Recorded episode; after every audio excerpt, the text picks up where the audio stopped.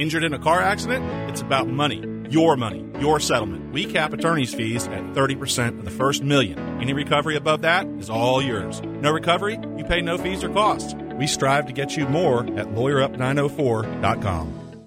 Let's go! I can't wait till Saturday for this game anymore. I need something. I need drugs or soup or something. Drugs or soup?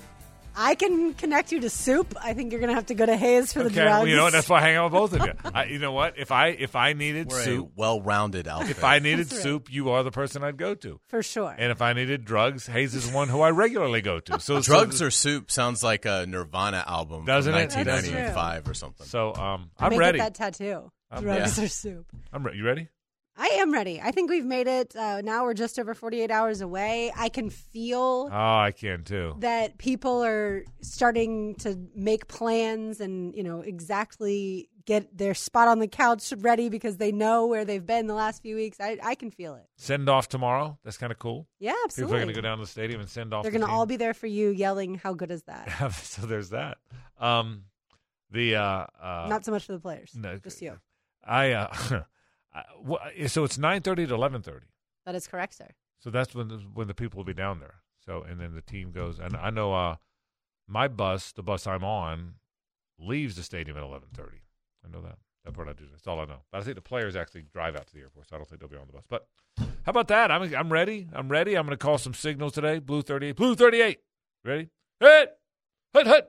Nobody jumped. See how I can- You know, We're I, getting better. and well, I was trying to draw Hayes off sides, but it was just a, it was a hard count, and he's and he's gotten too good. So, all right, lots of things to talk about today on the uh, program. Um, the how to win, we've talked about it at length. I got maybe another little spin on what I think um, might happen, what I think the Chiefs might do, what I think the Jags might do. So we'll certainly talk about that. That's been a talk all week long.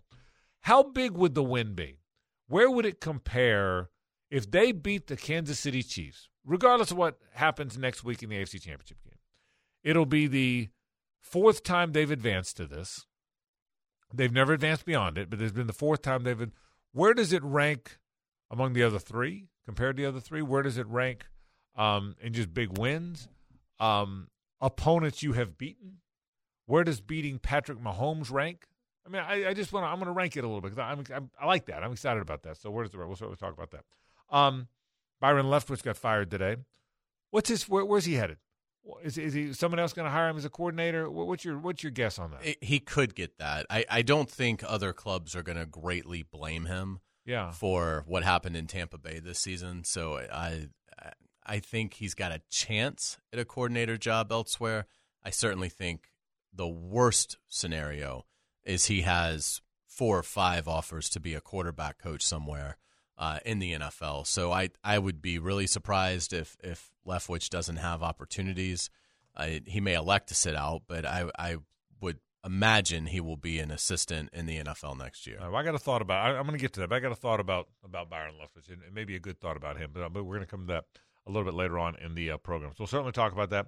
Uh, Brett Hastings is going to join us at the top of the next hour. We're here from two to four today, as you know, on uh, Thursdays in season. Uh, I really want to ask Brett, what are Jaden Rashada's legal possibilities? What are his legal rights in this? And what would determine whether or not he can sue somebody, who he can sue, what are realistic damages?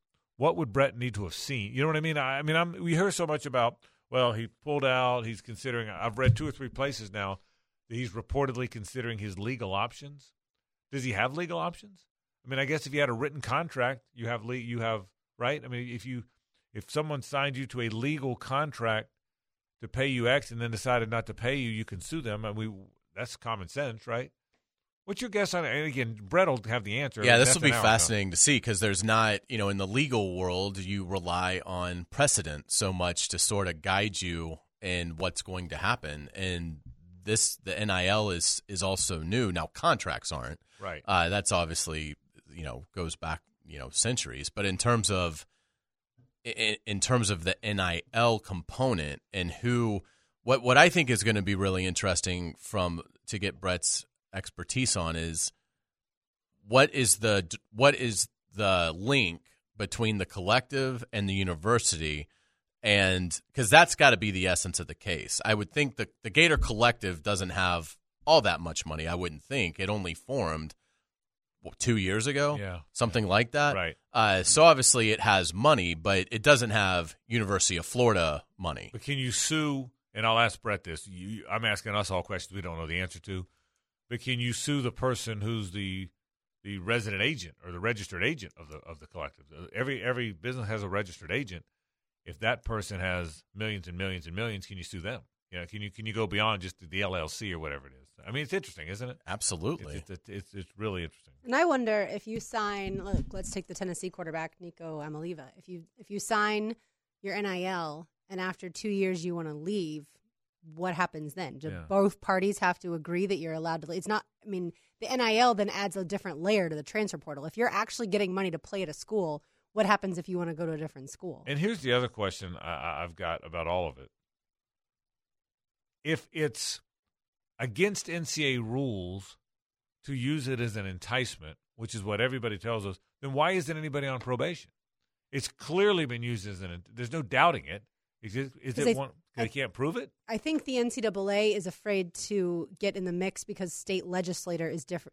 Legislature is different from state to state. So I think the NCAA, NCAA is sitting back, going, "Well, we're out of it. So good luck." Well, and I think you're dead on. I think what you said is exactly right. I think the NCAA doesn't want to does they're not legalities. They have rules. They have a private organization with rules. They certainly don't want to violate the law, but they still have the rules. So, does, are the rules? Is it not the rule anymore? You know, yeah. I mean, is that no longer? Is that no longer the case? So, um, and and so anyway, but but, but it's a fascinating source. We'll Do talk- they even have the manpower to be able to investigate every single potential Well- now case of well, it? that's always been the question about the, about the the right, because now that there's a collective, yeah. As long as it go, the money is funneled through the collective, the Yeah. NCAA can't do anything. So we'll talk all about that. Uh, Gator basketball last night, we were watching it. The Florida basketball team was two of 26. We all watched it. You three of us were watching it at Isla Wing last night. in the first half. It was What's Carlion level shooting. I mean, no, I've seen you shoot. I think you're better. I, it was two of 26. They scored 12 points in the first half. You guys know this by now because we all saw it, I assume. It's the fewest amount of points they've had in a half since 1966. Okay? And I have to assume that team was drunk. Okay. 1966, all right? So in, in January, February of 1966, I was seven. I got to believe I had a 12 point half somewhere along the line in, in fourth grade basketball, right? I mean, did, did, wouldn't you think? I mean, Uh, it- third grade basketball, second grade, whatever seven years old is. Yeah, we're we're watching the game and, and we're talking as we're watching it. So it was, you know, we're not locked into every single thing that's happening. You knew they were playing awful. The score told you that. But it wasn't I wasn't aware of just how woeful it was until they put the graphic up with like a minute before they Yeah. got to half and Yeah. it was at that point 2 of 21 I think or Yeah, something. right. It it was it was grotesque. Well, what could and be still had a chance to win. Well, yeah, but yeah, Yeah. well, that's true. What could be worse than two of twenty-one? Missing your last five shots. Yeah. Missing the next five And shots. some of them were literally like a guy is under the basket Right. by himself Right. And misses the putback. yeah, the, yeah. I will. I Kugel, will- I think it was. Was that? yeah, it was Kugel. Yeah. At one point, I uh, I said uh, on Twitter, I just wrote that I helped just didn't have a very good shooting roster, and someone responded, "Ah, your way. I'll stick to football. They've got NBA guys on that roster." I'm like, NBA guys. Which NBA are we talking? Are there more NBAs than I know about? Right. There's there's the NBA guys. Yeah. One guy are there now? Like the National Basketball Association, I guess is the NBA he's referring to. Right. I didn't want to be mean, but um, Yeah. I, NBA I guys, don't see that. Yeah, NBA guys Yeah. on that roster. Okay. Yeah. And I mean, again, it's it's disappointing because they did play much better in the second half, but they just it's it's been a theme for them, and unfortunately now I think it's it's they've dug themselves such a hole, and they've got such a brutal schedule coming up that unless they really surprise us, and you know you can't be zero and seven in quad one, and even have a remote case at making the NCAA tournament, Right. and and Yeah, now of the seven quad one games they've played, they're probably getting ready to play four of the harder yeah. seven. That eh, so it's just it's uh they're they're going to need something special to work their way back in now and and really probably just to advance to uh, any kind of postseason play. All right, so we got a lot to talk about. We'll, we'll touch on that a little bit later on in the program. But let's start with the Jaguars. Let's start with the significance of the win. If they can go beat the Kansas City Chiefs with Patrick Mahomes, How much would it mean? Where would it rank among great victories the Jaguars have recorded in their 28 year history? That and a whole lot more. Glad you're with us on a Tuesday, on a Thursday. Always brought to you by our friends at Stanley Pools. It's an old rock Thursday, as you might imagine. This is 1010XL and 92.5 FM.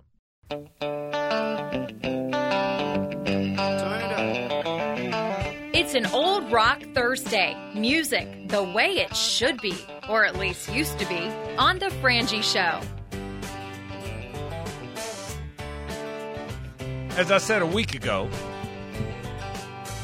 I'm sure there's some Kansas City music out there, but I'm not sure I give a damn, Carline. I don't. Great choice. And uh, Turn that up, Gibby. I think this is exactly what we need to spark a run to the Super Bowl. Old Rock Thursday is going to be Jacksonville music. Again, maybe you've heard of this band. Brooks, they're called Lynyrd Skynyrd. A bunch of Y's in those two words, by the way, okay? That would be No correct. E's, no O's. Named after a teacher, right? named after a coach at Lee, what A was coach. then Lee High School, uh, that the Van Zant boys had and didn't like very much. That's the story. I think they are one of the best bands of all time. Lynyrd Skynyrd today on Old Rock Thursday because Jacksonville's coming. Duval's coming to Missouri. Have you heard that? You- Have you heard that? I have. They're coming to God dang Missouri. I'm ready. I'm still ready to play right now. I do think there's going to be a lot of Jaguar fans I- there, which is going to be awesome. I think the brigade. I think Cap and those guys. They were on with Mike today. I think they've got a, They've got just themselves got to block like 400 tickets. Did you see that? yeah, that's Those guys, They're they're pretty much great. I, I'm telling you, if we by the time we go to Buffalo, they may just take the slab with them. Dig it up, dig it up right out of the ground. Just dig it up and take it to Buffalo. I'm telling you, they're they're, they're, awesome. They're I have friends going to the tailgate on Saturday, and it's all inclusive to the yeah the, the to the yeah. Bold City tailgate, and then they have fire pits, a DJ, and everything. I sent I, I texted Cap last week. Just this is awesome. That, that's an awesome group. hmm An awesome awesome group he's put together. I think I'm, I think I'm going to go to their party on Friday night. I think I think I'm going to go with Bo and Logs, and we're going to we're going to stop by before we go to dinner. Stop by the brigade party. I can't wait. I mean, I'm really excited about it. So there, it's, Behave yourself. Yeah, I, I will. I will. I always will. I, I will before the night before the game. So, but I, but it's a, but you're right. Now, and it's not just a brigade. It's just a lot of fans going up. I got a bunch of guys in my neighborhood. Like Mhm. eight to ten of my neighborhood are going to be up there, and so uh, uh, it's going to be. I mean, I think Duval's coming. Hang on. I know. I know you got Arrowhead and all your loud fans and your tailgating.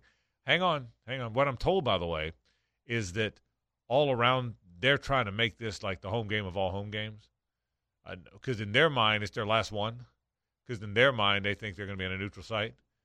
They may be wrong. We think they're wrong, but I mean, so they think this is the last time they'll play in that stadium this year. So they're trying to make that into a big thing. But uh, Duval's coming. I'm just here to tell What you. well, about it the may be the last time they play in that stadium this What's year. that? I It said could it may be the last time Yeah, they play that's in that right. stadium. One way or another. Go ahead, Yeah. Gib. What about the Chiefs fans trying to twist Trevor's words, saying that he thinks that it won't be as loud in Arrowhead that it was here? But he actually did say, you know, Arrowhead's one of the best environments in football, and they're trying to say that Trevor's doesn't think it's ever going to be that Well, la- that well, loud well, in if, Arrowhead. If, if what Trevor said is I can't imagine it being any louder than it was here. right, right. God bless him. That means he, that means he's, he's taking up for our, the local fans here. It was The loud here. I- and, I'm- and yeah. he did say that obviously when the Yeah. offense was out there, Yeah. they were quiet. So Yeah. again, but it's uh yeah, it's God forbid Trevor Trevor gave a verbal high five to his awesome fan. right. God for God forbid he had the nerve to do that. Yeah, but You yeah, know, settle down, Kansas City. Yeah, it's been spun, but that's Yeah, that's the fun of playoff Yeah, football. Yeah, and- and here's the other fun: settle down. Okay, settle. You know, I didn't realize check yourself there, Chiefs Nation. until I watched Sounds of the Game. I didn't realize that the offense try, had to quiet the Jaguars crowd at one point Yeah, in time yeah. because they were so excited. It was. Uh, it was. Uh, so. I mean, God forbid the guy. The guy compliments and thanks his own fans. The. Uh, um. Whatever you need for motivation. Yeah, I, I guess. But I, I. I can't wait. I can't wait to get there. I can't wait to get on the bird. Get off the bird. It's. Uh, it's going to be an awful lot of fun. Um. Where? How big's the win? I mean, they beat the Dolphins sixty-two to seven. That was in, in retired Dan Marino. They went up there and beat the Bills in Buffalo three years earlier and retired Jim Kelly. Um, they've had some gigantic wins here. Um, they they swept the Steelers in 2017, the only team that's ever beaten the Steelers twice on their stadium, and the Jags have done it twice. The only the only, the only time the Steelers have ever been beaten twice in their own stadium in the same season was in 07 and 17, and the Jags are the team that did it both times. So there have been some big wins. Okay, they beat John Elway, by the way. That might be the biggest. I mean, they beat John Elway, who was that day's Patrick Mahomes. So where's this one? Yeah, Baloo and I were talking about this on on death taxes in Duval just about 20 minutes ago, and to me, it's at worst two. At worst. I I think the Denver game you could make a case for, but this is why I think if if they win Saturday, it will be the biggest because again, they were such in their infancy when they beat Denver that it was really surprising and it was unbelievably awesome. But I think the you, you hadn't dealt with any pain. You know, you, you hadn't had to be lost in the wilderness as a franchise, and and and now in in 2023, we have experienced that. We've experienced droughts, and so I think to go and have Trevor outduel Mahomes and for Pederson to beat, you know, his his former teacher and Andy Reid, I, I think it would be number one. I, I, think again, and, and really, I mean, the sport's grown so much. I, I think that this one to me would have to be number one if they get it done because what's going to have to happen is Trevor Lawrence is going to. Ha- there's there's no way that they're going to win this game with Trevor Lawrence throwing one touchdown and two picks, and I mean, that's not happening. I mean, it, for them to win, Trevor Lawrence is going to have to elevate even even further. And so uh, I, I think because of that, Trevor Lawrence outdueling Patrick Mahomes, I think it would become the number one best victory in, in franchise history.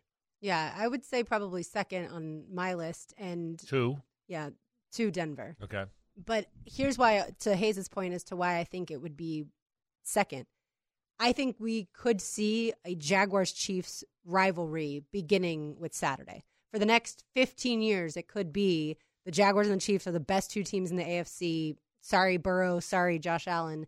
And so you are now going to have the friction that starts this Saturday. You know, I don't know if I'll, I'll go 15 years, but I but I get your point. You could, this could be. I hear you, because it could be it could be Mahomes and Trevor, and it is Andy Reid and Doug Pederson. You know, and and and it, and it really is. And with all with with with due respect to Sean McDermott and Zac Taylor, they're not as well known as these two guys that have rings. These are two guys that already have the rings. Okay, and there's a chance one of them will get another one this year. So um, you you could see that very cool. And there is a there is a similarity. There's there's a similarity to the Kansas City Chiefs who play their games in a suburban stadium, not downtown, who don't have a lot of pro teams in town. Uh, obviously, got the Royals; their stadium's right next door. But there is a small market matchup feel to this, isn't there? I mean, you can say the same thing about Buffalo. I get it, but I mean, you, you it has a not down and Buffalo Buffalo fits in that conversation as well. But yeah, you could you could see a rivalry develop, and there's the Doug Pederson Andy Reid friendship, so it's a friendly rivalry. But it's a again, there's not that many coaches coaching right now that have rings. I mean, how many coaches are five or six right now that are, that are, that are active right now? At the top of your head, uh, these two Tomlin, guys, Tomlin, Belichick. Harbaugh, Harbaugh, McCarthy, Bel- Belichick, Pete McCarthy, Carroll, Pete Carroll, Doug Pederson. Pederson, Reid. So that's about seven. Agreed, That's yeah. about, and there's probably we may be missing someone along the line, but there's these two guys. There's Belichick, Pete Carroll, Tomlin, Harbaugh, McCarthy. If Sean Payton gets back in, he has Okay, one. But right now he's not in. Right. So right now there's seven. Right now there's there's there's there's seven guys. You know, so there's two of them. There's two of the guys with rings going going head to head here. So this Can is, I say we have better barbecue, or is that like a sin? No, you can. and We do. you can. We, I'm, I'm, yes, you can say. Also, how about if I second it? Okay, how, can I second it with you? Yeah. I'll, I got no problem. I've had barbecue both places. I'll start second it right now. The uh, I, I mean, I, I'm I'm ready for this one. I, I I am I am ready for this one, and and I will acknowledge that the the Chiefs are the favored team. I will acknowledge that if I'm if I'm picking it, and if I was a betting man, I don't know if I'd pick the Jags to win the game. But I'm I'm over this. There's three teams playing in the AFC. These three high flying teams of the Chiefs, the Bills, and the Bengals. And oh yeah, the the upstart Jaguars are with them. Screw that. I mean, I'm I'm over that. I I I'm not, and that's not a radio put on. You don't get to the final eight unless you're pretty damn good, and you don't get to the final four of the better of the two conferences unless you're pretty good. And uh, I I I think the Jag. The, if you don't think the Jags can go up there and win this game, you've lost your freaking mind. I really believe that. Yeah, I, I totally agree. Hayes, I reminded Frank at lunch today with our friends from Big Chief Tire that the Jaguars were nine and a half point underdogs to the Patriots back in the 2017 season. So I didn't realize it- that. they obviously were an eyelash away, a bad referee call away from beating the Patriots. I had forgotten that they were that, that it was nine and a half. Did you remember that? Mm-mm. I would have thought three or four. I knew we I knew we were underdogs, but I didn't realize till, till Lauren said that today that it was Brady v. Bortles, bigger point spread. Yeah, now I would say Brady's better. Okay, but but I but I didn't remember because I can tell you this: the game sure didn't feel like a nine point spread. No. uh, you're, you're calling that game, being at that game, but didn't it, it certainly didn't feel like that. So so so we'll see. All right, a lot of things to talk about today. I want to get to the uh, the Europe games and who the Jags might play uh, when we get over there. We'll get to that in a second. Ways to beat the Chiefs. You got to hold the ball, right? I mean, you can't you can't you know you got you got to you got to score. You'd rather have a seven seven minute touchdown drive than a ninety second touchdown. Correct. You, I, th- I think that is really critical. I, I think seven or eight minute drives, hold the ball, and I, I think that's really important. I, I think that's really, really, really important. The other thing is they don't run the ball much. The Chiefs are first in the league in offense, first in the league in scoring offense, first in the league in passing offense. Do you realize they're twentieth in the league in rushing offense? Twentieth. Mm-hmm. So they're not even in the top half. Now they don't need if you're if you're if you lead the league in offense, you're doing it right. It's not like you need to do something differently.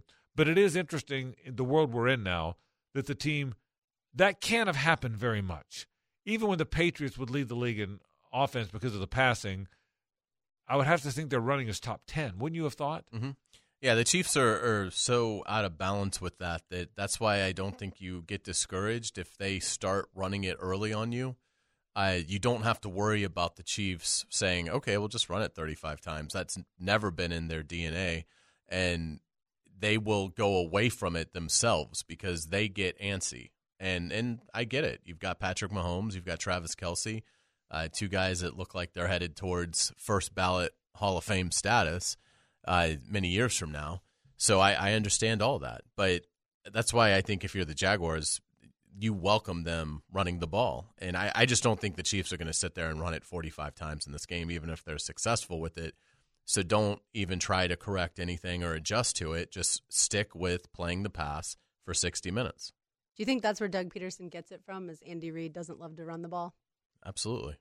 Well, I certainly think there's similarities. I think there's similarities, but I, I think Doug would rather have a little more balance. I think Doug, I think Doug believes in the. It just hasn't played out that way yet, but I think he probably believes in a little more of the balance ultimately. But uh, but we'll see what happens. So you got to hold the ball for a while. I don't think you can turn it over. I, I don't think you, and you probably have to steal a possession somehow, whether it's going for it on fourth down, taking a punt, uh, doing something. You know, getting a takeaway or two. I think you probably need more. You probably need more possession, more real possessions than the other team has. I think this is that kind of game. Um, and Trevor's got to play spectacularly well. Yeah. It, the passer rating has to be, you know, probably a minimum of 115. Yeah, yeah, that that's right. And, and I and I think uh, Trevor's got to have a great game. Tre- Tre- Trevor has to. You can't drop passes. You can't miss opportunities in this game. I think that's the big thing. If you have an opportunity, you can't miss the opportunity. And that was the storyline in the first meeting. It was. I mean, Christian Kirk has the drop on the first drive around the Kansas City 10. Uh, they end up punting after the onside kick. Obviously, they had missed field goals. Uh, you know, it, it, was there were a lot of mistakes. I mean, I remember we, us talking about that game on that Monday show, and I mean, it was hard to fit in seven or eight mistakes into you know a thought. It, there was just so many in that game. So they can certainly play cleaner than they played in Arrowhead. They're probably not going to be plus three, uh, but if you play, if if you don't have the kind of mistakes that you made, if if you're more efficient, and they should be, they're a much better team now as they enter game twenty uh, or nineteen uh, than they were, uh, you know, in in you know two months ago. But uh, but that's going to be the key is uh, you know that they're going to they you can't have you know Zay Jones can't trip you know as he's running to collect a easy first down. You know th- those are the things that we've seen that have been frustrating at times. They're going to have to play close to a perfect game. They've got Kansas City has got probably three or four really good defensive players. Chris Jones is good at interior defensive lineman as there is in the league, and the Jaguars struggled. They struggled two weeks ago with Teair Tart and Jeffrey Simmons, uh, which was a great pair from the Titans. They struggled against those two. They've got you better block Chris Jones, which means a lot of pressure, obviously on Tyler Shatley, Luke Fortner, um, Sheriff, whoever's lined up again, because he's a really you better block him. The linebackers are better than people expected. Willie Gay and Nick Bolton, the two linebackers, are really good players. So you got to go against two really, really, really. They may be as fast a linebacker as any pair in the league. They can really run. Those two Florida guys. fans remember Nick Bolton from Oh, Missouri. absolutely. Yeah. And, and Willie Gay was a Mississippi State guy, two SEC guys. But you're right. Nick Bolton, that last year was really good. Mhm. So they're really good. And L'Jarius Sneed, the one corner, is really good. So they, but they don't have a great secondary. So if you can protect, you can make some yards on that. You people people move the ball on them. People move the ball on. Them. Now, one of the reasons people move the ball on them is they score so fast that there's more possessions, and teams are always attacking because they're behind. So there's a reason they give up a lot of yards and points, but they do. Whatever the reason is, I think you have to attack them that way. Um, the matchups are, are terribly interesting. They really are. So we talk about the Jaguars need to run the ball. That's certainly the formula that the teams that have beaten the Chiefs have used. How much Hayes do you think Trevor will run the ball? We haven't seen him do that a lot. I don't know if that's the toe injury or if that's just wanting to protect him. Do you think though all of a sudden his mobility could be a factor? It it needs to be uh, because that's the kind of supplement that this offense is going to need. It would be fantastic. Again, Burrow ran for 46 yards and a touchdown in the Cincinnati win Mhm. over Kansas City in December. So it doesn't have to be a ton, but yeah, you'd like it to be an element if he's able to do that, you know, with some degree of of comfort. And uh, again, the toe injury now is five weeks, something like that. It feels like about four or five weeks Yeah, At now, least because right. something like that. I feel like the winning streak kind of started with the toe. Yeah, I mean, you'd like to think that it's it- it's been able to to heal up in that time. Uh, It is difficult when you're continuing to play on it every week, but I but yeah, it'd be great. I I think if if Trevor could generate 35 yards on the ground on four carries, you know, something like that, I think that would really give them a boost. Yeah, we'll see. They they're gonna. I can see Trevor taking off and running. I mean, he he he made a big run in the in the comeback when he ran ran and then stepped out of bounds. So we'll see. But uh, fun matchups. We'll certainly talk more about that. It was the Lions game back on Is that what December? Oh, that's 7th. right. That's yeah. what. Hey, let's take a break. When we come back, I want to talk about the five uh, games that we know will be in Europe. Some in Germany, some in England. We'll talk about that and a whole lot more. Who might the Jaguars play? What are your thoughts on that? We'll continue along. This is 1010XL and 92.5 FM. It's an old rock Thursday. Music the way it should be, or at least used to be, on The Frangie Show.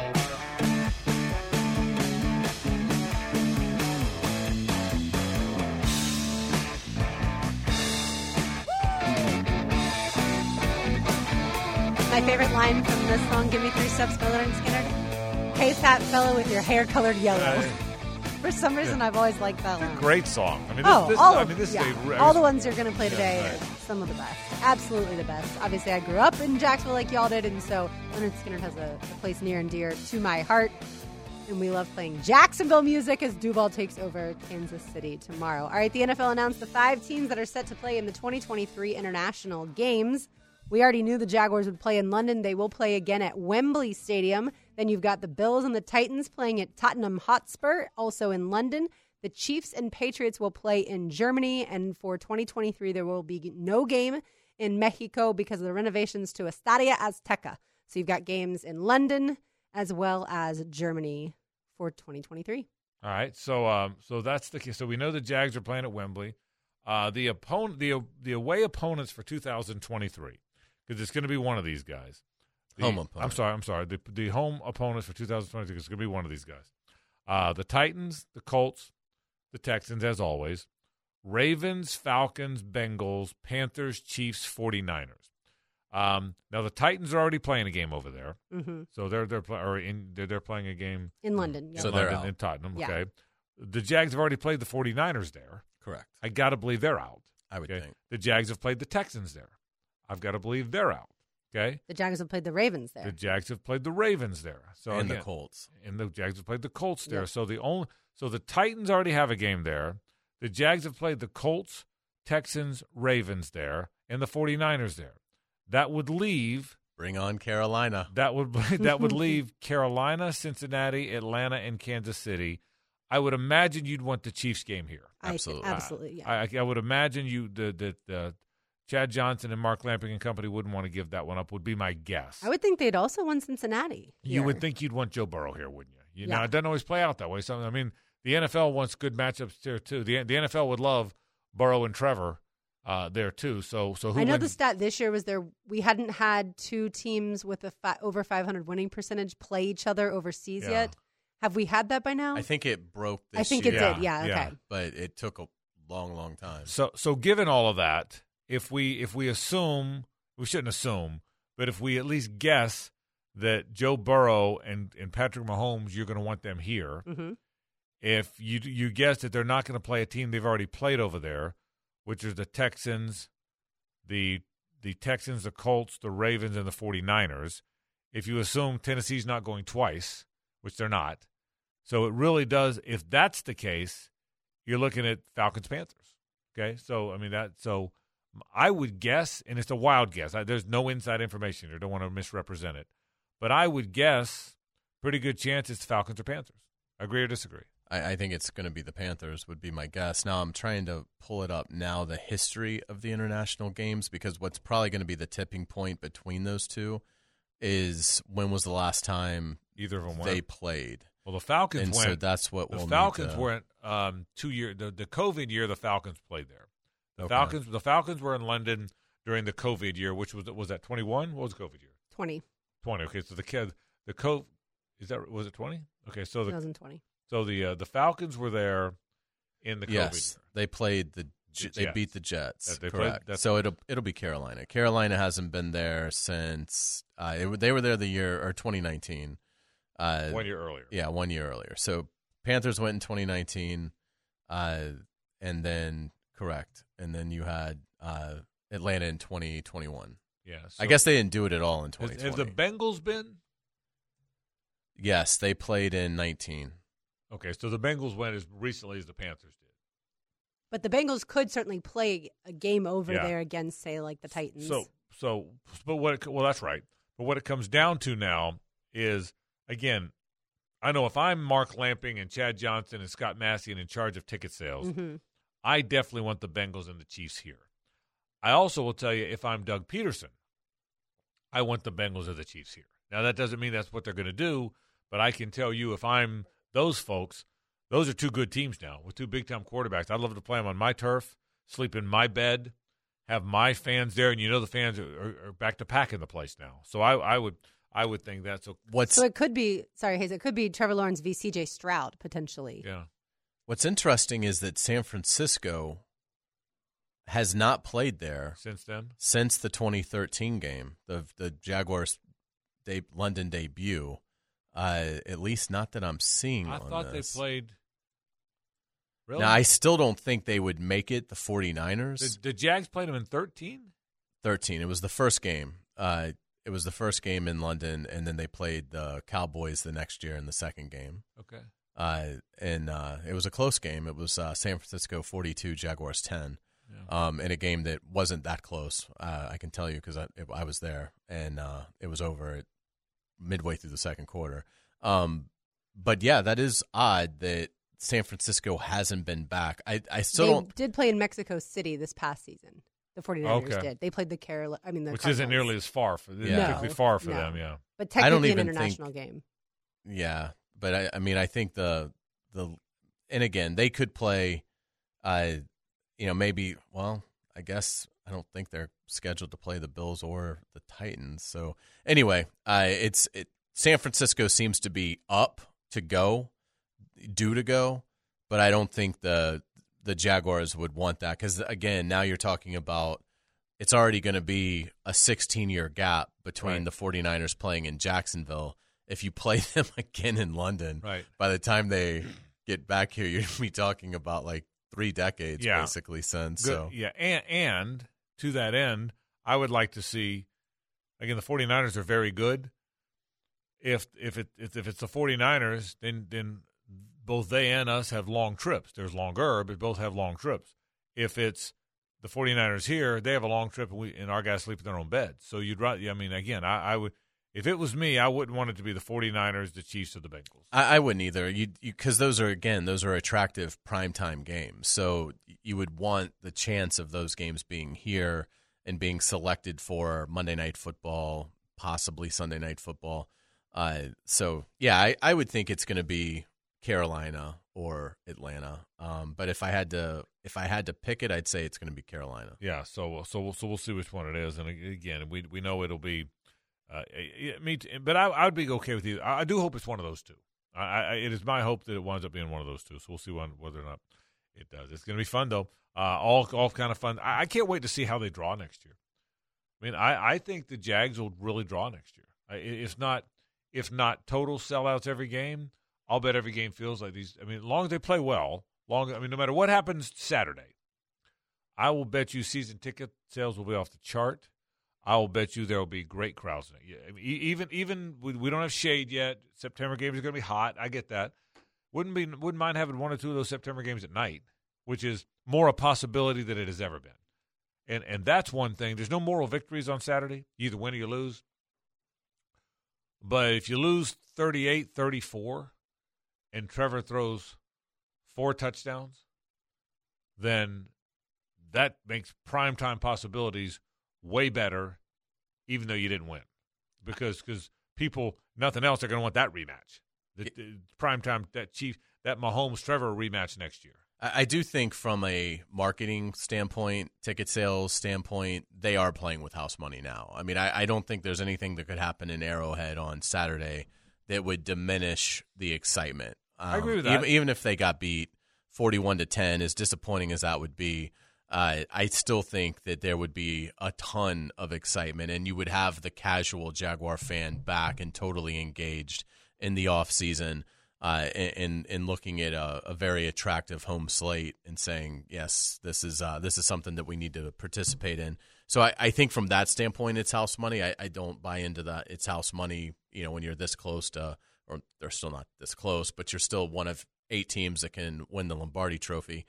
But from the excitement standpoint, I I, I don't think there's anything that uh, that could throw a, a, bucket of water over it. I, I think that they're in, in excellent position. So yeah, it's it's going to be fun, and a lot of these games are, are absolutely going to be, I think, attractive from you know a matchup standpoint. It's just going to be a question of do TV executives want to put the Jaguars brand on Monday Night Football, particularly when you can't flex out of that. Yeah. You can at least flex out of Sunday Night Football. But I think there'll be more of a belief that the Jaguars, as long as Trevor Lawrence is healthy, they're not. You're not going to wake up and find the Jaguars are five and eight through thirteen anymore. Yeah, I agree with that. We'll take a break. When we come back, let's get into this Jaden Rashada thing. Uh, Brett Hastings is our uh, legal analyst, and he will join us on the program. What legal rights does Rashada have if he tries to sue somebody from reneging on what he says was a $13 million contract? That's next. Stay with us. Skynyrd today on Old Rock Thursday as the Jags head to Kansas City. Frank Frangie, Hayes Carlyon, Lauren Brooks, and Andrew Gibson. Now let's say hello to our pal, Fred Hastings. Not just Skynyrd. That's that's my favorite Skynyrd song. It's my Simple wife's. Man. Miss my wife's too. That, that's why it got played. There. Suzanne's It- favorite Skynyrd song is "Simple Man."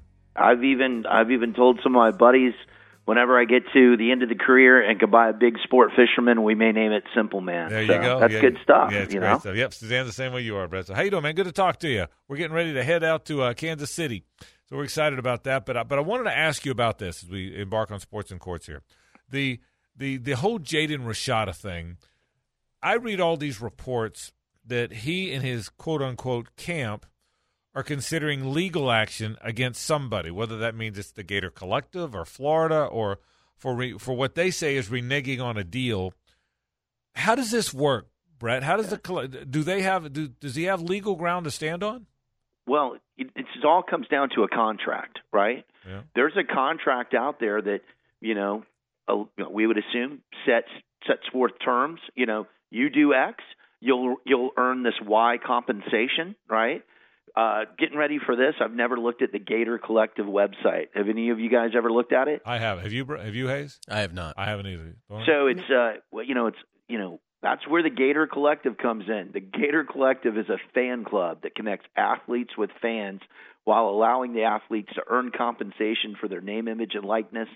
The collective facilitates interactions between fans and athletes through a wide variety of platforms, including live, interactive, virtual, you know, interviews, in-person fan events, you know, signing of balls, all these different things. And so, what what's interesting, and to kind of get this started, there was a bill put forward. It's not been passed yet, right?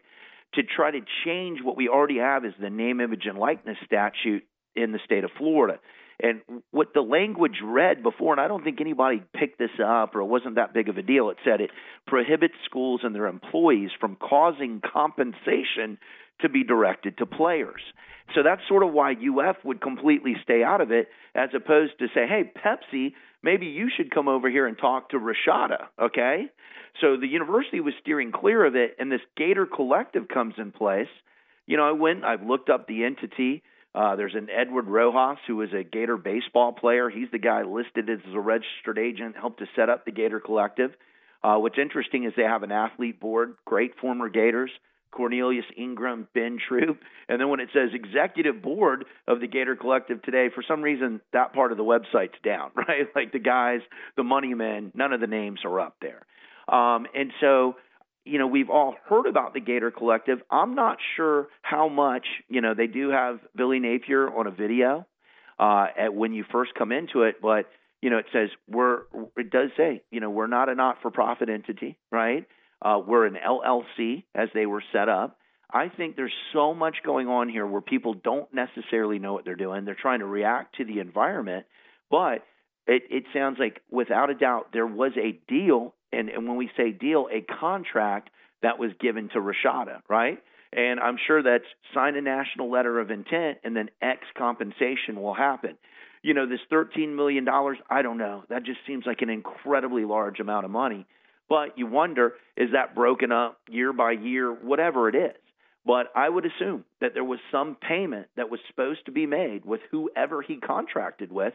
That payment wasn't made. And so what they're saying is, is hey, we want to enforce that payment.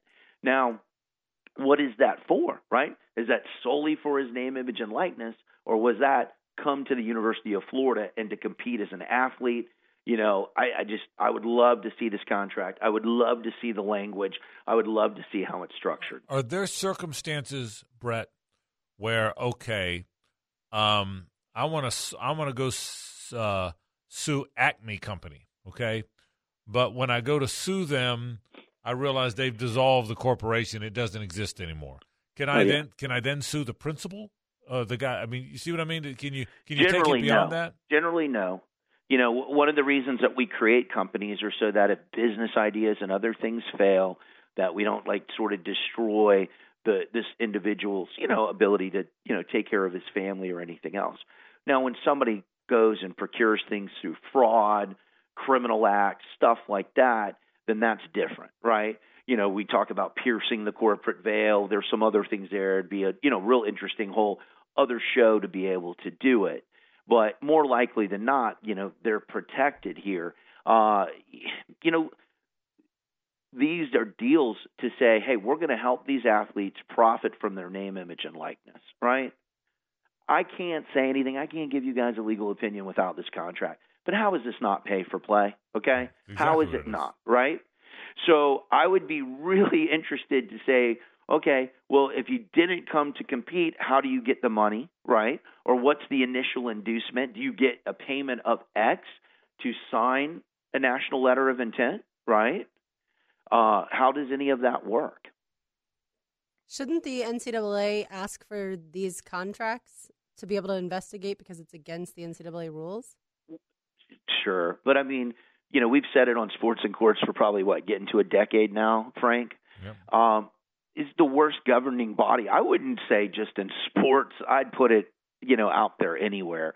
They don't know what to deal with here. You know, that's where they're really worried. You know, one of the other things that's out on the this, the um, sports and courts landscape, but it's directly kind of involved with what we're talking about today, is that um, you know there is a lawsuit that's been filed, right, where essentially they're they're trying to say that athletes, right, just like a lot of the the students that work in a like student study capacity or they're part of research, they do things to advance the university, work study programs, right? Those those those people are compensated. So there's a lawsuit now saying you need to co- you need to compensate players because they're going out putting 40, 50 hours in to you know forward a lot of these universities' missions, and some of the original or not original but initial uh, you know opinions that we've seen from various national labor boards and and we've seen in some of these cases That's another place where these things are going forward. So understand right now in the landscape legally, a student athlete can make money on their name, image, and likeness, right? Now there's this other issue, right? And this is something that I think the NCAA is going to be really worried about because then it goes to all of the members, right? Because can you can the University of Florida and Florida State and Miami and Georgia compensate these players, right? For time and work study, they can, but then you know how does that work at Amherst, and you know how does that work at Austin Peay, and how does that work at these other places? So, I think the NCAA is really I mean they're they're responding to lawsuits and I don't think they have much in the way of uh of any type of um direction here and I don't really think they have any real ability to do anything you know? Um I mean that statute that I was just telling you about how they're going to change the language and the language that they want to say is that you know allow universities to facilitate deals but not be able to pay players or recruits right I mean, what can Stricklin do right now? Well, that that's just it. It, it. The whole thing is broken, and and it's clearly an enticement, even though it's not supposed to be. Final thing, your best guess, your best guess. I know you haven't seen the contract. I get it, and, and I and I respect that. You're a lawyer who needs to read contract before you know. But your best guess at how the Rashada thing ends, not where he lands. We don't know that. Um, it goes away. Somebody has to pay him money. What's your best guess? Um, I think they're trying to leverage to get him out of his uh, national letter of intent, right? Yeah. Because right now he's got to sit out for a year in an environment where everybody else could move around. So I'm sure what his what his um, representatives are saying, hey, we had a deal. You didn't make good on the deal. I shouldn't be restrained. Okay. Maybe the university's saying, hey, you can go wherever you want, Rashada, but don't go to Florida State. Don't go to Georgia. And he's saying, you know what? You didn't make good on your deal. I should be able to go anywhere I want. And so, hey, we'll we'll we'll go and institute this litigation, or we'll air sort of this dirty laundry, or what have you. Or they may feel like, you know what? I've got a clear issue for an ability to be paid here and want to enforce it. You know, maybe I'm not getting all of the $13 million, but I did these couple of things that I'm supposed to be compensated on. You should pay me. So I would think that's what's going on right now from a negotiation standpoint. Brett Hastings from the law firm, the Hastings Injury Law Firm. Great work as always. Uh, Brett, we appreciate it, man. Take care, buddy. Appreciate you. Take All care. right, Brett Hastings, and, and I and I do. My guess is no one's gonna, no money's gonna change hands, and he's gonna get out of his letter of intent and get to go wherever he wants. Would that be your guess? Yes. I think that's how it's going to. Be. We'll take a break. When we come back, uh, back to some NFL football. Uh, Byron Leftwich has been fired by the Bucs. Other coaches fired. What should the Bucs do to move forward? Hayes has some thoughts. Stay with us. Well, I used to wake the morning before the rooster crowed, searching for soda bottles to get myself some dough. Run 'em down to the corner. Lynyrd Skynyrd today on Old Rock Thursday. Of course, we're going to drop a little Duval on you as we head to Kansas City and take that with us. Things are good right here in Jacksonville. They're not so good in Tampa. What should they do? They've already fired the coordinator. How do you move forward? Here's Hayes Carlyon. All rise. Now, Hayes Carlyon's closing argument. Hear ye, hear ye, hear ye. Presented by the personal injury law firm of Harrell and Harrell. Order. The Tampa Bay Bucs are only two years removed from a Super Bowl championship, which is why they should fully embrace tanking from this point on. Uh, they've done the right thing in terms of they've fired a bunch of coaches. They're keeping Todd Bowles. Uh, you're going to see Tom Brady move on in free agency to a place where he can continue to win. Uh, I think Tampa Bay should take a hard look. It's starting to trade some of its aging assets, like Mike Evans. Uh, but the Tampa Bay Bucs need to be fully invested in 2023 and playing losing football to get the number one pick to take USC quarterback Caleb Williams, who will be an instant star in the NFL. Is Atlanta and Carolina and New Orleans scramble to possibly find their quarterback solution this offseason? The Bucs should just play Blaine Gabbert or play Kyle Trask and do whatever they can do to secure the number one pick in 2023 because if they add Caleb Williams, they will instantly become the best team in the NFC South his rookie season. All right, interesting thoughts. Eh, Two or three, two or three questions to that though. Here's the problem: you don't know you're going to finish last. Now you can try to tank all you can, but I my concern for that is Caleb Williams looks like he looks like Patrick Mahomes. He looks like the next. Can't he's Michael Jordan? He, I mean, he, I mean, he looks like Michael Jordan would come into the league. He'd be the number one pick in this draft. He'd be right. He'd be, and he would be the number one pick in a lot of drafts. So because of that, are they sure they can out tank the next guy? You know what I mean? There, Well, you got to work at it. there, will- there, there will be. It might be with no lottery yet in place. The NFL. I know you believe there should be one, but with no lottery in the NFL, my goodness, next year could be a tank fest like we haven't seen. Don't you absolutely. I absolutely think so. Caleb, what Caleb Williams does, he, he's the perfect NFL quarterback. Uh, his escapability, his arm strength, his accuracy, uh, he is phenomenal. And uh, and obviously he's only going to get better with another year before he enters the draft. So I mean, to me, yeah, I, I'm not saying Tampa Bay should be alone in that, but we look at Tampa Bay as a winning franchise. I Right. mean, again, they just won a Super Bowl, and and that I think allows you a year in which you can put up a two and fifteen, and uh, and and your your fans I think can accept it, particularly if they know the prize that's there at the end. And and again, it could be Caleb Williams may not be the only great player in that draft. He will be the best player. Uh, but Drake Maye, I think, can be in that draft as well. Uh, there could be other quarterbacks that uh, that certainly rise, but Caleb Williams is a special prospect, and I think it's tough to tank if if you haven't had a lot of success recently. But you just won the Lombardi Trophy, tank away Tampa, and go get Caleb Williams. The problem is if Kyle Trask plays, he's going to be an excellent quarterback in the NFL. So then they won't even need Caleb Williams. There you go. Yeah, I do wonder how many teams really will try to get the first pick. I mean, how many teams really will? Because here's the other question: What if Brady wants to come back to Tampa? It doesn't sound like he does. What if Brady wanted to come back to Tampa? Then what? Well, then I think it would be that you would try to win. You know, if Brady came back to Tampa in 2023, then I think you do everything you can to win the NFC South and improve your team and you know and make a run at at a second Super Bowl with Tom. But I don't think Tom Brady has any interest in returning. Yeah, and I, the other two NFC South teams then would be potentially in competition for that number one pick with the Falcons and the Saints. and, and, I, and, I, and so it's going to be real. It, it really will be. How, how many bad teams will? How many like bad bad teams will be? The Texans will be bad again. You would think, You- although they got a lot, they have two picks this year, so maybe they're not. and it's not a And maybe teams at the top this year won't be bad next year because maybe Bryce Young or C.J. Stroud will make people better. I mean, the Bears are going to trade out of there, wouldn't you? I would There's think. not For there's sure. not much debating that. And, and I would think the Bears will be, you know, have a chance to to bounce back and, and certainly not be in the in the top pick discussion in in 24.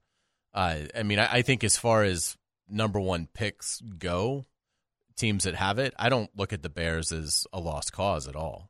No, and they've got a lot of money stored up, so they can do what the Jaguars recently did, and that's spend a ton in free agency, and then obviously add to that with the draft picks. But yeah, you wouldn't think that the Texans are going to be that much better all of a sudden. The Colts also will pick a quarterback, so we'll see who they end up getting and how much better that can make their team. Yeah. So um so so so we'll see what winds up happening there. Back to the Chiefs and uh and the Jags for a second. How devastating would it be for the Chiefs if they don't win? Do you think do you think people in Kansas City think this is the easy one and the hard ones next week? Oh, I think without a doubt, they they view this as basically a a, a little bit of a mini bye. Um, from a fan standpoint, I think the the team is taking the Jaguars very seriously.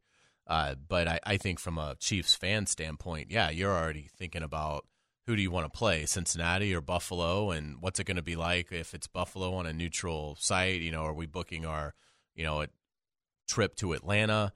Uh, I, I think it's that. I, I don't think there's overwhelming pressure on the Chiefs. Their window is is certainly not close to closing. Mahomes is 27.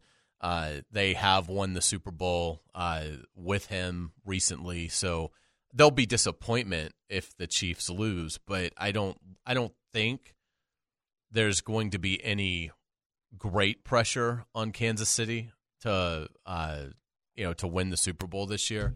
Uh, there'll be disappointment if they don't get it, and there'll be if the game's close uh, Sunday or the Jaguars have a lead, they will certainly feel that. But I don't think they'll feel it in any other magnified way than they would if it was any other team. If I'm a Chiefs fan and the Chiefs lose to the Jaguars, I'm going to be very frustrated that Tyreek Hill is not still a member of this team because with Mecole Hardman, who was just ruled out, we had seen he hadn't been practicing. He's kind of their deep threat guy. Without him, it does. I mean, Patrick Mahomes still has a great season, has still had a great season with 41 touchdowns, but it does change their offense a little bit. So if I'm a Chiefs fan, I'm thinking if we had Tyreek Hill, who was one of the best players again in the league, we win the Super Bowl year in year out. All right. So we'll talk more about that as we go. And certainly Hayes and Lauren will have more on the Jags tomorrow. We'll do a little bit of news and notes as well. We get to a few things because I know this is going to make you very happy, Hayes. I, you know, I care about your happiness. Yeah. I, I care about other people's I appreciate that. Oh, yeah. So this will be good. Um, so you watched the Gator basketball team make two shots in the first half last night, right? Mm-hmm. The um, and you said the other day that that as a Gator fan, as a Gator sports fan, this might be like the toughest time ever. Yeah, I'd say that's fair. I've been spoiled. I will concede that. But So in football, basketball, and baseball, would you like me to take you through 1990 through 2015, 25 years? absolutely. Would you like to know how the 25 years went there for those three sports? Brooks, would you like to know how they went? Sure. Because you got me thinking about this. This is Florida athletics in the top three sports, the three most watched sports. From 91 through 2015, which is 15 years. Okay. Football, three national championships, four title games, eight SECs, two Heisman trophies. Basketball, two national championships, three national championship games, five Final Fours, nine Elite Eights. Baseball, 11 trips to the College World Series, three trips to the Championship Series, one title. How have we done since 15? That's what I don't know since then. Yeah. Can mean, you ever, if you thought, There's been you- a baseball title since then. uh, since 15? Yeah. Yeah. 2017. Okay, so there has one base- baseball title. Got baseball. But Can you That's imagine how, how it's changed? it- it's incredible. I mean, it's it's And any, I know it's all cyclical, but, Yeah. and and, I, and I'm a big You know, I like Scott Stricklin. I'm a big Scott Stricklin fan. I hope he hope he turns it around, and does great there. But the Jeremy Foley era is like no era in the history of college sports. Would you? I mean, in- yeah. So in, in the history of college sports. it's incredible. I mean, it's absolutely incredible how much they dominated the college landscape uh, in in those, like you said, in those three sports. Uh, I mean, that that those accomplishments are unparalleled. I mean, they played in seven national championship games, seven in football and basketball. Seven. and played for the In- in, the College World Series final series twice in that span. I Yep. think And didn't win it either and one. won eleven times. and win eleven. Yeah, I but, mean, but I, but I mean, it I- was 15 years of, of great times, I mean, it, it was, and unfortunately, it's over. I I- what made me look that up is I thought, okay, poor Hazy's going to jump off bridges. So let me just give him something to jump with. You know, I, I didn't want you to jump alone, so let me. I wanted to arm you with some some information here. I, I thought, But that's also why Gator fans are known to be so now incredibly impatient. and I've looked at other schools that could possibly not match that, but could be on that in the in the conversation of great of great of widespread greatness. I don't know that I USC in the seventies, football and baseball. I think won like like eight baseball titles and two football titles. Didn't have basketball, um, but I thought about USC. Um, Arizona had a baseball and a basketball title. I want to say either in the same year or close to it, but never had football. Um, Ohio State had some great football and basketball runs, but they won, but they never won a basketball title. Michigan won basketball titles twice, and won football titles. So I guess they were they were the closest, right? A football title in '97 and a basketball title in '89, and more recently, so they were closer. But nobody really, nobody can run off playing in seven championship games in football and basketball. Well, playing in nine if you count baseball. Pretty amazing stuff. It was that you'll never see again the rest of your life. You won't. It's. I mean, and and again, that shouldn't be the. That's that's ridiculous. I mean, success. That's that's something that you can't expect. But I do expect to be better than you know, subpar in football. Uh, So you, so and, you- and again, it's tough. These these are new coaches, and you know, but I I mean, certainly just the football of the last seven years. They've had some some good moments. They've gone to some New Year's Six bowls. I mean, it hasn't been a a, a complete disaster, but uh, but yeah, I mean, I I think I think we could be having a conversation three years from now where Florida football and Florida basketball haven't done a ton. Yeah. So You know, So you think this year, where football went six and seven, and basketball's on its way to twelve and sixteen, is not what you're looking for? not what you're looking for. But again, it's their first year, so it's it's hard to I know. I just you know. And but yeah, it's it's Is- not good, not good right now. At least the shutout streak was preserved. th- th- Yeah. that's exactly right. we'll take a break. Let's wrap the program. Uh, after this, uh, Lauren's got news and notes. What's going on in the world? It's time for Frangie Show news and notes. Here's Lauren Brooks.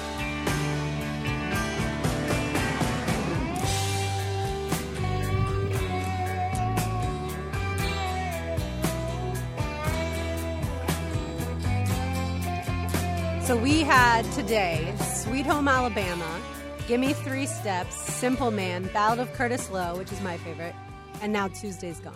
Yeah.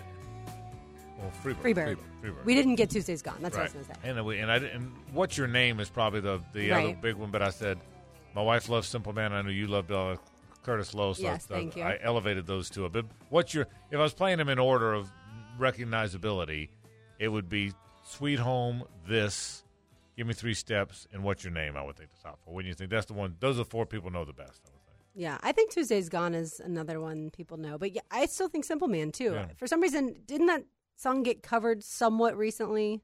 No, all I know is uh, Jacksonville band Shinedown did it. Okay. Hacker swears it's better.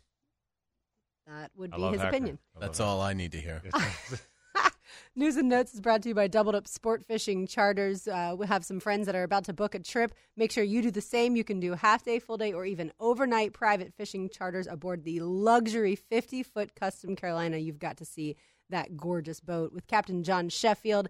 It is just an amazing day. So make sure you visit doubledupsportfishingcharters.com to book your charter or find them on Facebook.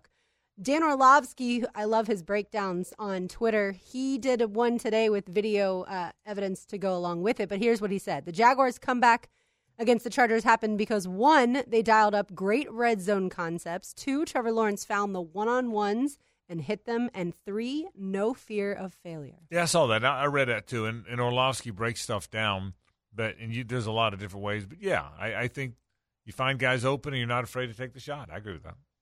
Yeah, and if you watch the the video concepts, he does a great job not just breaking down the red zone stuff, but also that big fourth uh, down conversion to Marvin Jones. He explained how Doug Pederson ran that same play with the Eagles back in 2017 in the Super Bowl against the uh, Patriots, and then obviously we saw the same thing against the Chargers. So Doug Pederson doesn't necessarily Hayes have to come up with brand new stuff all the time in order to be effective. Yeah, I mean, again, the, we've we were saying this early on, even when the Jaguars weren't winning. He's the most gifted offensive mind this franchise has ever had, and I think by uh, a, a mile. I mean, it, it's it's remarkable what Doug Pederson has done, and again, give him an off season. Give him an off season with this quarterback, with the players that are going to be coming back, where they're not having to install. The install's done, and they're working on the nuances of of the offense, and they're able to pay a little bit more attention to scouting the the defenses, uh, particularly in the division. They are just lifting off on this thing, and that's what that's what's so exciting about it. The Chargers fired their offensive coordinator, but Brandon Staley, the head coach, will remain in place. When asked if he felt like his job was in jeopardy, he bluntly said no. So coordinators are getting it left and right, by the way. Byron Leftwich got it today. There are Greg, 10 teams with offensive coordinator openings. Greg Roman got it today. Is that amazing? I mean, I guess it's always the coordinators. I mean, the coordinators are getting. I mean, it, I mean, coordinators are getting it left and right. Well, well, again, the Chargers is a good example of be be thankful that your owner is a rich owner, because you would think that every owner in the NFL, all thirty two situations, is one in which money isn't really an object, and that is not the case. It's not the case with the Chargers. Uh, Dean Spanos, if he had money, would probably have fired Brandon Staley and paid Sean Payton the 15, 20 million a year it's going to take to to lure him. And if he had money, he- by the way, he would have helped build a stadium Yeah, and never left right. San Diego. But he he can't do it. true. He he can't do it, and as stunning as that is, he he can't make that commitment. Uh, I think you know the Raiders are in the same position. Uh, Cincinnati is in the same position where the owners just do not have the money that some of the own other most of the other owners in the NFL have, And again, I think it's it's amazing because to me the carousel doesn't have any real attractive jobs, which is odd because there's like five openings, but none of them I think are particularly interesting or you know or or situations where you're stepping into a pretty good situation. The Chargers would have absolutely been that.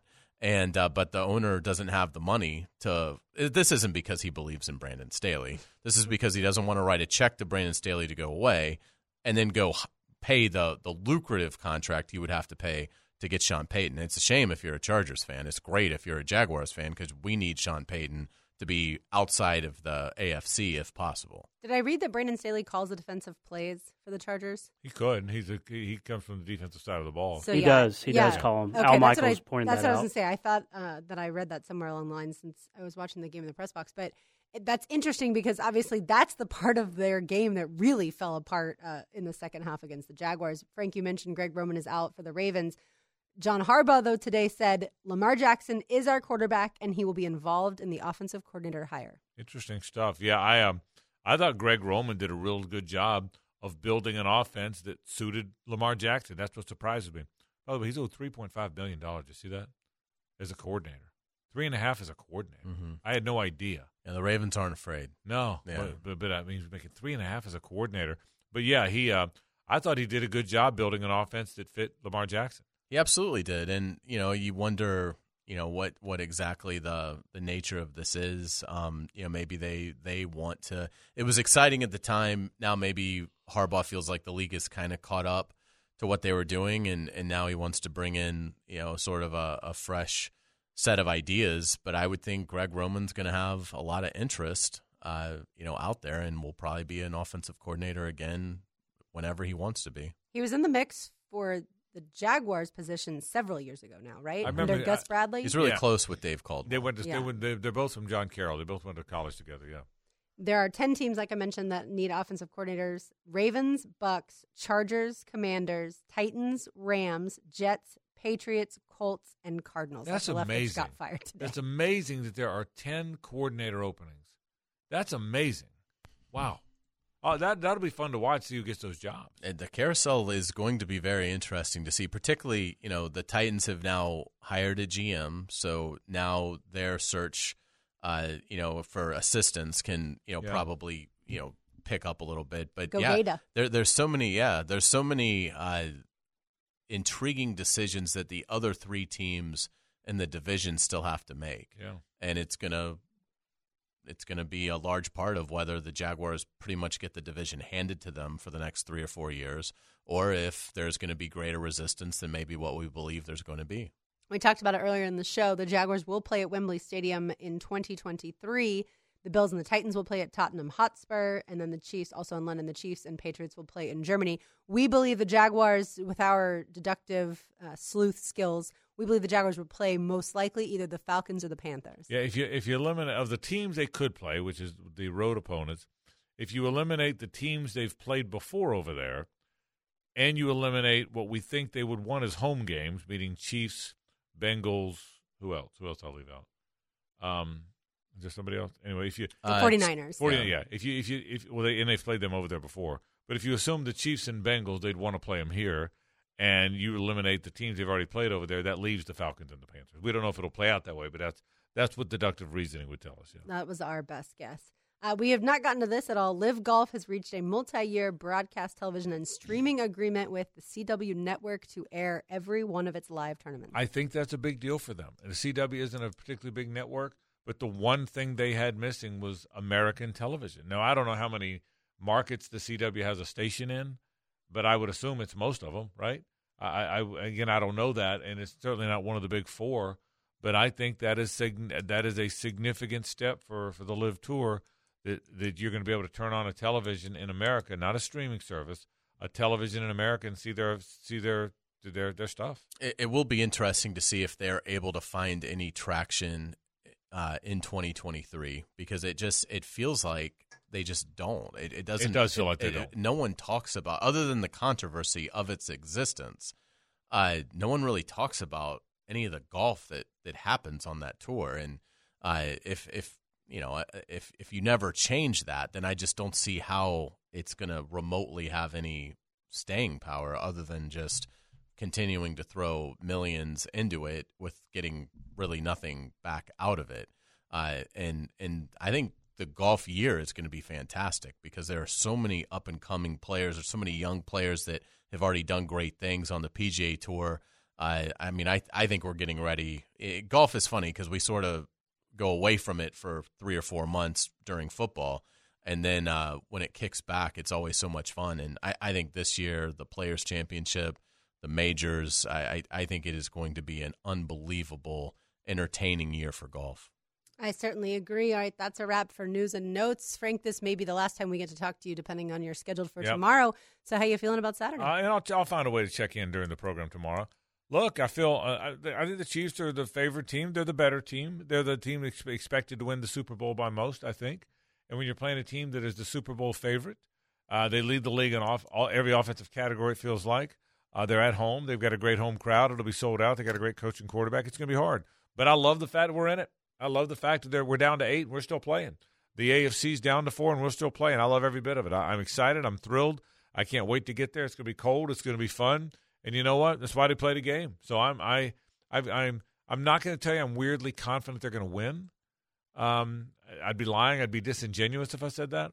But I will tell you I'm confident that they're going to fight like a son of a gun. I think they're going to get it in the second half. I think there's a damn good chance it's a fourth quarter game. And then who makes the plays in the end? I do believe I do believe that. Yeah, I think they're going to cover. I think the Chiefs are going to win the game, but I think I think it will be a close game and one that uh, the Chiefs are are nervous in with Yeah. four minutes to play. But to pick the Jaguars to go and win this game on the road, I mean, if you take your heart out of it, I just I don't I don't see how you can pick the Jags. I mean, if you put leave your heart in it, then absolutely the Jags go in there and win. But I I just think when you look at it, uh, it's going to be very difficult. well, the teams with the byes last week, or I mean, last season didn't do all that well. So, I'll leave my heart in it. Let's hope. You know what? Your heart in it. That's a good thing, folks. That'll do it for our program. But you talk about Jaguar talk. A whole lot more of it coming up. JP Shadrick, Jeff Lageman, and the coach Doug Pederson coming up. It's Jaguars Happy Hour, followed by the Doug Pederson Show. The next two hours. Ooh, if you're excited about Jags and Chiefs, leave it right where you have it right now. We'll turn it over to JP and company after this. We're out of here. Tomorrow, Hayes and Lauren and Rick Ballou will have afternoon drive. I'll be in Kansas City, but checking in. The big weekend is upon us. For Hayes, Lauren, and Gibby, I'm Frank Frangie. So long.